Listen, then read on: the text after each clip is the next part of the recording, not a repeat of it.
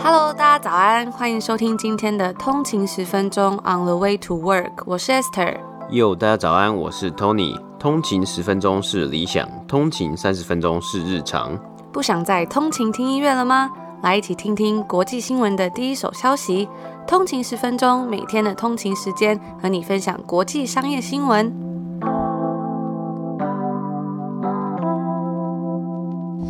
大家早安，欢迎回来通勤十分钟。今天是四月六号，星期二。大家早安。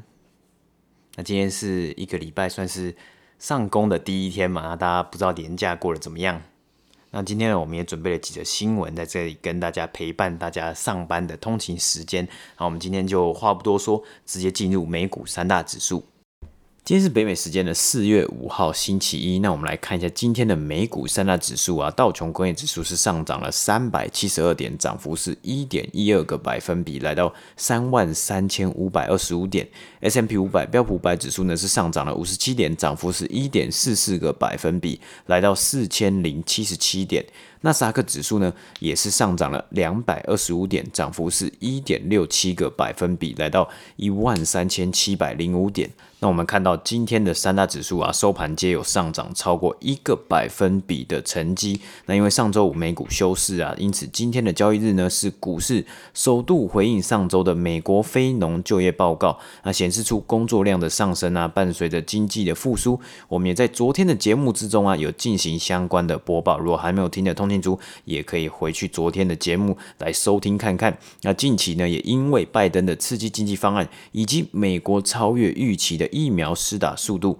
帮助股市保持乐观的态度。美国 CDC 呢，上周也表示啊，已经完成疫苗接种的美国民众可以在美国境内进行旅游，并不会需要做到测试或是隔离，但是呢，仍然必须要戴口罩，并且保持社交距离。而关于国际旅行的部分呢，已经接种的民众回到美国是不需要做检测的，除非飞行的目的地那个目的的国家有要求等等的。那也有提到啊，邮轮再度营运的相关。规定等，因此我们今天看到了 American Airlines、Southwest Airlines 收盘就有上涨，Norwegian Cruise 呢收盘是上涨了七个百分比，来到二十九点七一块美金。标普五百中的十一个产业别，今天有九个收盘皆有上涨。那今天美国十年期公债殖利率呢是稍微下滑至一点七一六个百分比。其他个股方面呢、啊、，GameStop 今天收盘是下跌了二点七八 percent。那该公司啊今天是宣布要发售最高三百五十万股来筹措资金。那该公司啊其实近期也是希望可以持续的进行 e-commerce 的数位转型。今天盘前呢是一度有下跌超过十个百分比。那以上呢，就是今天美股三大指数的播报。第一则新闻呢，要来跟大家分享跟汽车有关的新闻。汽车制造业啊，在上个礼拜四的时候发布了在今年第一季度汽车在美国销量的回升。不过呢，由于全球晶片的短缺，导致有很多的公司它必须要减产。而且在疫情期间，因为大家对于个人安全还有健康的注重，也让汽车制造商的销量增长。那其实也感觉得出来，像是在多伦多的疫情封城期间，其实在路上或者是在 TTC 他们的地铁或者是公车，感觉人真的都少蛮多的。那民众可能真的会很担心，说搭乘交通工具会不会有安全上面的健康疑虑，而更喜欢自己开车，然后不是搭乘这种大众交通工具。像我们之前也有跟大家分享到，疫情期间得来速的这个使用者是增长了非常的多，也有很多的 quick service 或者是素食店，他们决定要来增加他们的得来速，比如说开双车道啊，或者是缩减他们餐厅的大小。然后增加他们在手机上点餐的服务。那除此之外呢，还有在二月份的时候，半导体晶片的短缺，再加上美国西南部严峻的冬季，导致汽车制造商必须要关闭工厂，也让分析师对于今年二零二一年汽车领域的复苏比较保持一个谨慎的态度。IHS Markit 的分析师就表示说，三月份汽车的销售额其实正在逐步的达到或者是超过疫情之前的水准。三月份的大幅反弹呢，可能是来自于刺激方案，再加上之前二月因为被严峻的天气导致的需求降低，其实都已经慢慢在逐渐回温了。但是呢，强劲的销售业绩也与汽车制造业近期持续产生的生产问题而互相的抵制，让未来几个月内都可能会笼罩在一个比较动荡的需求环境之中。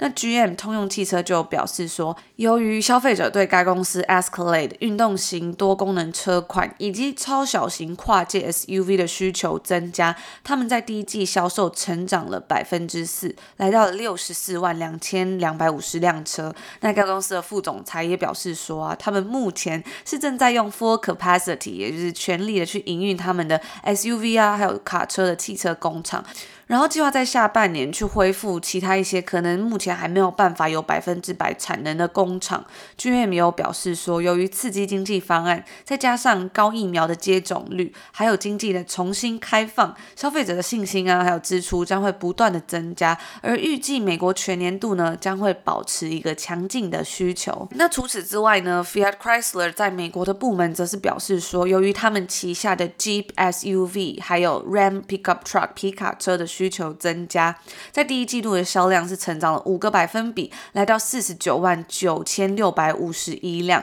那其实我在路上啊，还真的蛮常看到有人在开 Jeep 吉普车的，而且我觉得他们新的这个车型真的其实还蛮好看的，就是我看到它有那种双门的或者是四门的，然后它那个轮胎又比较高，所以它那个整体的感觉跟我觉得以前对于吉普车印象其实是蛮不一样，整体感觉还蛮流行、蛮好看的。尤其像在多伦多这边，冬天会下雪。他这样的感觉就会很很能够因应这边的天气的需求。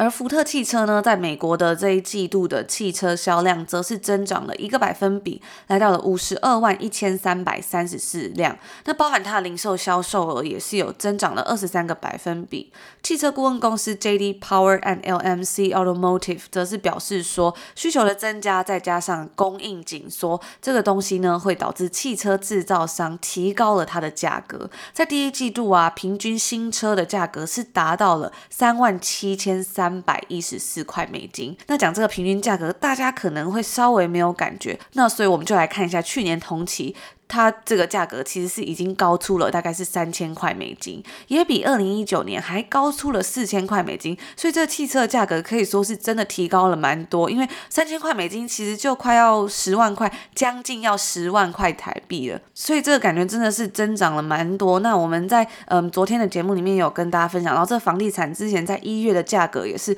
飙到了历史的新高嘛，所以我觉得有时候真的还蛮特别的，真的每个东西的价格都会因应着整个 market trend。呢，时事，然后因而这样起起伏伏的。那通用汽车也有表示说，它在第一季度的交易价格是在四万三百五十三块美金，那也创下了他们的历史记录。而因为他们第一季度的这个销量飙升，他们预估啊，经季节性调整后的年度销售额可能会来到一千六百七十万台。而 tota 则是表示说，在本季度美国的销售量是暴增了二十二个百分比，来到了六十万三千零六十六台。而韩国现代汽车呢，则是飙升了二十八个百分比，来到了十六万七千一百三十台。我觉得他们这成长的数字真的是还蛮惊人的。那现代汽车的销售总裁是表示说，他认为美国市场上目前其实还是有很多的需求是被抑制的，即使他们已经成长了大概快要三。完成了。那他表示说啊，因为租车公司也有预估到旅游即将要来恢复，所以汽车可能会在更加的供不应求。也就是说。之前疫情是因为大家不想搭交通工具，所以去买车子。那 reopen 之后呢，可能又因为想要来报复性的旅游或者是出去玩，尤其是现在在美国，他们的疫苗已经是打得如火如荼，那那个接种率也是非常的高。所以之前还有看到新闻说，他们已经开放可以开始去旅游了嘛，所以等于说大家又很想要出去玩。然后接下来夏天也到了嘛，所以之后呢，这个汽车的制造商会有什么样的表现呢？我们就来持续为大家追踪报道。那以上呢，就是我们今天要来跟大家分享的第一个有关于汽车的新闻。那今天的第二则新闻呢，我们要讲讲关于小便这个事情呢，特别是尿在保特瓶里面的这个行为啊。好，那这个是什么样的事情呢？我们的故事呢，要先从 Twitter 上面说起啊。在三月二十四号的时候啊，美国的众议院议员 Mark Pocan 呢，他是转推了一则亚马逊高层的推文。那他的意思里面呢、就是不认同亚马逊是一个进步的工作场合了，因为包括近期的工会投票的议题啊，以及重点来了，他说到啊，亚马逊让他们自己公司自家的员工呢，小便在宝特瓶里面。然而，亚马逊的官方账号 Amazon News 呢，就跑去回应了这一则这个议员的贴文，这个推文啊，在推文里面呢，他们回击到，你自己应该也不相信有这件事情吧？如果是真的话，没有人会想要为亚马逊工作啊。那原文是这样讲啊，You don't really believe the pee in bottle thing, do you? If that were true, nobody would work for us. 那后面还有几句屁话，就是说哦，我们公司有很棒的员工啊，他们都很热爱工作啊，然后他们也享受了很好的福利。那到底结果是怎么样呢？Mark p o k e n 呢，其实真的有相信有尿尿在宝特瓶这件事情啊，因为 Amazon 呢在四月二号的时候呢，他们就发布了一则部落格的文章 blog post，里面就讲到他们要跟 Mark p o k e n 道歉，并且承认这是一个乌龙球啊，他们用的英文是 own goal，那然后说啊，他们自自己呢也感到很不开心，有这样的事情发生了。那其实，在这件事情里面呢，就反映出了几件事情呢，反映出了几个议题，重要的议题嘛。首先呢，就是 Amazon 呢。为什么最近在网络上去正面的回击啊，或是做一些挑衅的动作，挑衅其他人对于他们自己公司的评论啊？主要是包括了美国参议员 Bernie Sanders 呢等人对于 Amazon 做出该公司该商业行为以及对于旗下劳工的一些评论。那为什么要在网络上这么呛呢？因为有外媒啊就指出这个命令其实是来自于 Jeff Bezos。根据 Recode 的报道啊，这些行为呢都是来自于高层的期待啊，就是他们期待呢高层。可以做 fight back 反击回去的一个动作。那 Recos 表示啊，他们得知 Jeff Bezos 呢，对于过去这几个礼拜公司高层没有对于这些对 Amazon 的批评更积极的反击而感到相当的不满呢、那随之而来的，就是我们看到这几则非常挑衅的推文，包括 Mark Pocan 呢，他本身那一则推文呢，他其实本身是在回应 Amazon 的资深管理人 Dave Clark 为了回应 Bernie Sanders 的贴文。然后又看到了官方的 Amazon News 如此回应，结果竟然搞出了一个乌龙球啊，算自己打脸自己啊。那为什么会有如此焦躁的反应及态度呢？因为近日啊，亚马逊为在美国阿拉巴马的仓库员工啊，将近六千人，可以对于是否要组成工会进行投票。那结果很有可能会在本周公布啊。那这个结果呢，也会对于亚马逊造成非常庞大的影响啊，甚至是整个美国的仓储啊、物流中心等工作人员，毕竟亚马逊是美国第二大私部门的雇主啊。虽然大约六千个人投票，占亚马逊超过五十万名美国的一线员工的一小部分而已啊，但也已经是近年来最大的组织工会行动了。组成工会之后呢，让这些员工有权利跟雇主协商合约。根据 Recode 的报道啊，其实。这些工人的其中诉求啊，有一个很重点，就是他们希望被倾听。那为了让更多的消费者享有方便快速的这 Amazon Prime 啊，这个快递，许多的员工呢，可能都被要求要更快速的作业，加速这些配送的流程。那这种非常 demanding 的工作内容啊，也有了我们开头的故事，就是忙到需要尿在保特瓶里面嘛。那根据报道啊，Amazon 内部高层呢，也将这一次的事情视为一项危机啊，他们也在尽力的宣导这些员工去投下反对票。那结果是如何呢？我们也是在这一周就。密切的来关注这件事情的结果。那回到小便在保特瓶里的这件事情啊，主要聚焦是不是在仓储人员啊，而是送货的司机啊？因为在 Amazon 的部落格文章里面，他们是提到。他们觉得这其实不只是 Amazon，可能是一个产业的问题啊，因为在疫情之下，很多地方关门嘛。那公共厕所呢，本来其实在北美的地方，在美国，甚至在我觉得在加拿大，以加拿大我自己的经验来说，确实蛮少的嘛。那现在很多地方关门，现在一定又是更少的情况之下，所以像是许多媒体也有写到，比如说 Vice 呢就有文章来报道啊，因为在疫情之下，很多 Uber 啊、DoorDash 的外送人就没有地方尿尿，甚至有。餐厅是禁止外送员去使用厕所的，使得这些司机呢只好自己找办法去解决。那不只是外送员啊，基本上各种司机，UPS 啊、FedEx 的司机也可能会遇到类似的情况啊。或许可以透过这件事情，这次的事情，好好的去正视一下这个问题啊。当然，因为虽然 Amazon 说这是一个产业的问题嘛，但是。还有一些报道是在讲说，其实 Amazon 可能会对于这些员工的工作太 demanding，让他们没有机会，他们没有时间去上厕所这件事情呢，可能 Amazon 自己内部呢也需要去调查一下嘛。因为这一次就搞了一个大乌龙，说哦，我们相信没有，结果后来却直接承认了有这件事情的发生嘛。那你也不能全然都推到说哦，这是一个产业的问题，然后就不解决这样的问题嘛。那我觉得话说回来，其实这。几个礼拜，可能 Amazon 真的是要处理太多的事情啊。他们可能本来在 Twitter 上面的一些推文啊，可能是想要去呃模糊可能对于工会的焦点，结果现在这个东西呢，也变成了另外一个算是一个战场或是一个议题要去处理了。那我希望凡事都是要往好的方面想啊。当然，很多的事情发生了，其实都是希望去解决一些大家看到的问题，然后去真的去让这个可能公司啊，或是让整个环境更进步一点啊。那以上呢，就是今天第二则新闻的播报。那以上呢，就是我们今天所有要跟大家分享的新闻啦。嗯，对啊，然后就是承接的刚刚第一则新闻里面呢，啊，Esther 有提到。Jeep 吉普车这个这几年呢、有种回归的趋势，我觉得好像真的在路上看到还蛮多人开吉普车啊，特别是加拿大，不管是 Vancouver 温哥华或是多伦多，当然有时候是因为一些地形嘛，或是一些天气的气候，可能开这个车啊，他们可以上山下海，然后也可以去越野啊，去露营啊，甚至是在下雪的时候呢。都会好开一点点，而且我看到大部分真的都是年轻人在开吉普车，而且非常多的女生，我觉得开起来好帅哦。还有我自己就觉得，嗯，以后要不要也来开开看？我觉得，我觉得这几年真的是有一个风潮，然后觉得真的也是，我觉得真的是蛮好看，甚至是一些配色，还有刚刚讲它的一些设计嘛，甚至其实我们之前在节目里面呢也有报道过，Ford 去复刻他们这个 Bronco 嘛，那 Bronco 其实也有点点类似吉普车的设计的外形啊，我甚至在街道上面呢，就路在路。上真的已经看到有人在开 Bronco 了。那之前也有听朋友讲说，其实最现在新的吉普好像真的蛮好开的，因为以前可能开起来真的会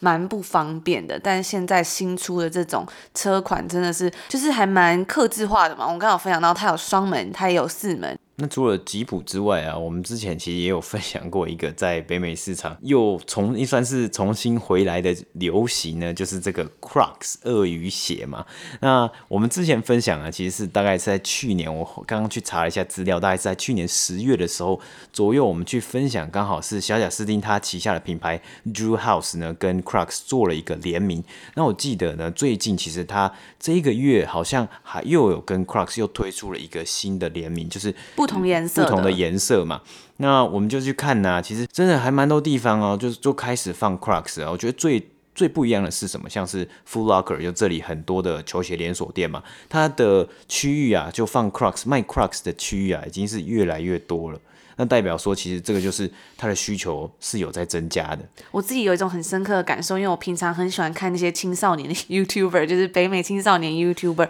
或者是一些 Influencer，然后就发现就是还蛮多女生真的都是开始穿 Crocs，又有的是可能他们出去玩的时候穿，但是我发现最近啊，就是这几个月以来，真的会有一种那种好像是一个流行一个 hype，然后我觉得跟这种在家工作也有关系，因为大家就是要追求这个 comfort 舒适感啊。对，然后就是在家。工作，所以他们很多都是配着什么那种 sweatpants 棉裤，然后下面就穿 Crocs，各种颜色可以穿很鲜艳的。尤其现在天气变暖和，它之前比较冷的时候，我看那个 Crocs 还有出里面有毛毛的那种，我看到真的还蛮多人穿的。我真的是很忍不住哎，每次看到这种东西，有时候都会觉得说，嗯，好想要也穿穿看，也去买一双这样子。而且我看到 Foot Locker 还有卖那个就是增高版的，我觉得没有很好看啦，但是蛮特别，就是增高版的这个鳄鱼鞋。嗯哼，那我觉得其实有一个。东西就是在这里，很多人大家其实真的是很喜欢追求这种舒适感嘛，所以前几年的时候啊，这个 slide 就很红，就是在台湾其实我记得也有红过，就是 Nike 的那种拖鞋嘛，然后大家在。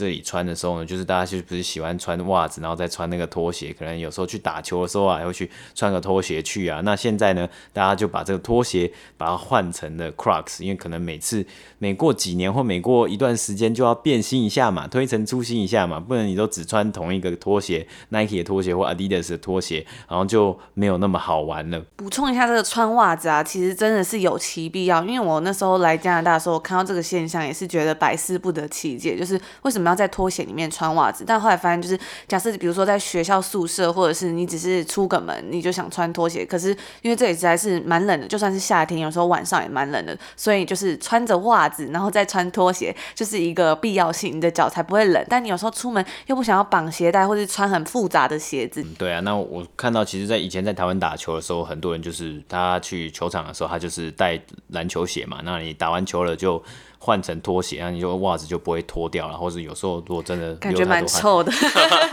打完球会有那个很多汗嘛？应该是还好吧，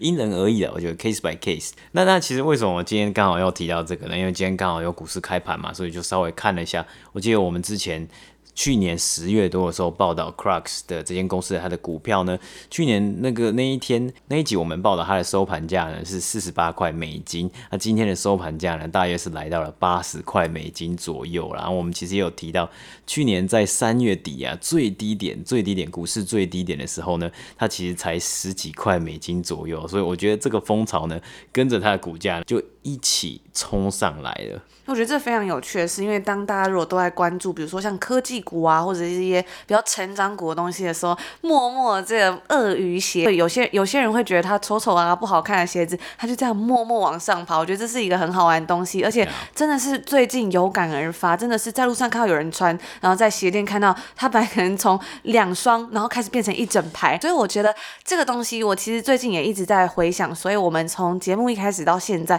我们想要提供给大家的价值是什么？嗯、那我自己就觉得啊，其实真的也是，嗯，节目也快要一年了。我觉得在这一年里面，我真的觉得我最想要跟大家分享的，除了比较快的资讯，或者是比较新的、比较特别的资讯之外，我想要给大家这种感觉，就是说，其实有时候去看很多不同产业、不同的新闻啊，那这些东西它可能没办法带给你及时的很多一些感想或者是 insights，但是呢，你就可以慢慢去了解很多他们的趋势啊，或者是就可以看到很多的公司、很多的品牌，它是怎么样用它。的策略，然后比如说推陈出新，可能一阵子不红了，然后慢慢又再回来，或者是说你可以看到很多整个市场的脉动，我觉得这都是很有趣的东西。那最最重要就是。可以感觉到整个世界的 potential，还有很多对未来的不同东西的可能性，可能不只是科技，也可能不只是单单一个产业。但是在这些可能性之中呢，我们再回到自己身上，然后你就可以看到说，可能我们就可以做很多不一样的事情啊，去探索这个世界。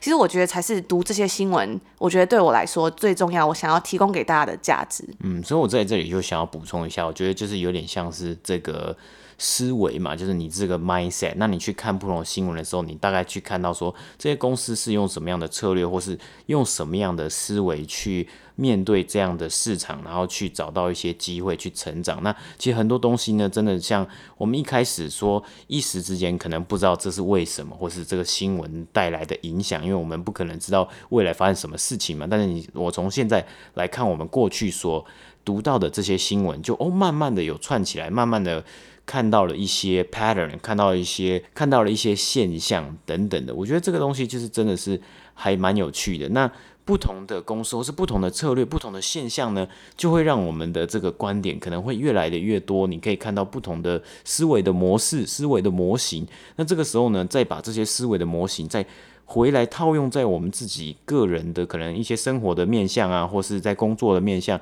或是在其他的面向的时候呢，你可能就会发现有一些。不同的改变。因为我自己就觉得说，其实从小到大，很多时候我们都活在很多的框架里面，什么样才会成功？什么样是用最快的方式可以获得最大量的金钱等等的这样子，或者是你要考什么样的学校，有什么样的排名？但是我觉得，在读了这么多东西之后，有时候发现说，很多事情其实不只是单单一个面向，其实不只是成功啦，或者是说人生其实有很多不同种的路线，那你可以去选择你最喜欢的。那也许现在没有成功，也许现在没有结果，但是其实我觉得每一次的尝试里面都可以得到不一样的收获，然后进而呢去发现自己其实有各种不同的可能性，然后你就会觉得非常的有趣。然后在看了这些不同的故事啊、不同的新闻、不同的策略之后，进而得到了一些勇气，开启自己的视野，然后去追寻自己喜欢的事情，然后也会觉得嗯，很想要尝试啊，或者是想要更加的去让自己的人生有所成长。我觉得这才是最重要的。那我也很希望我们的节目可以带给大家这样子的感觉，所以我们会秉持这样的信念呢，继续来为大家播报新闻。那就祝大家今天这个礼拜第一天的开工日一切顺利，我们就星期四见。星期四见，拜拜。拜拜。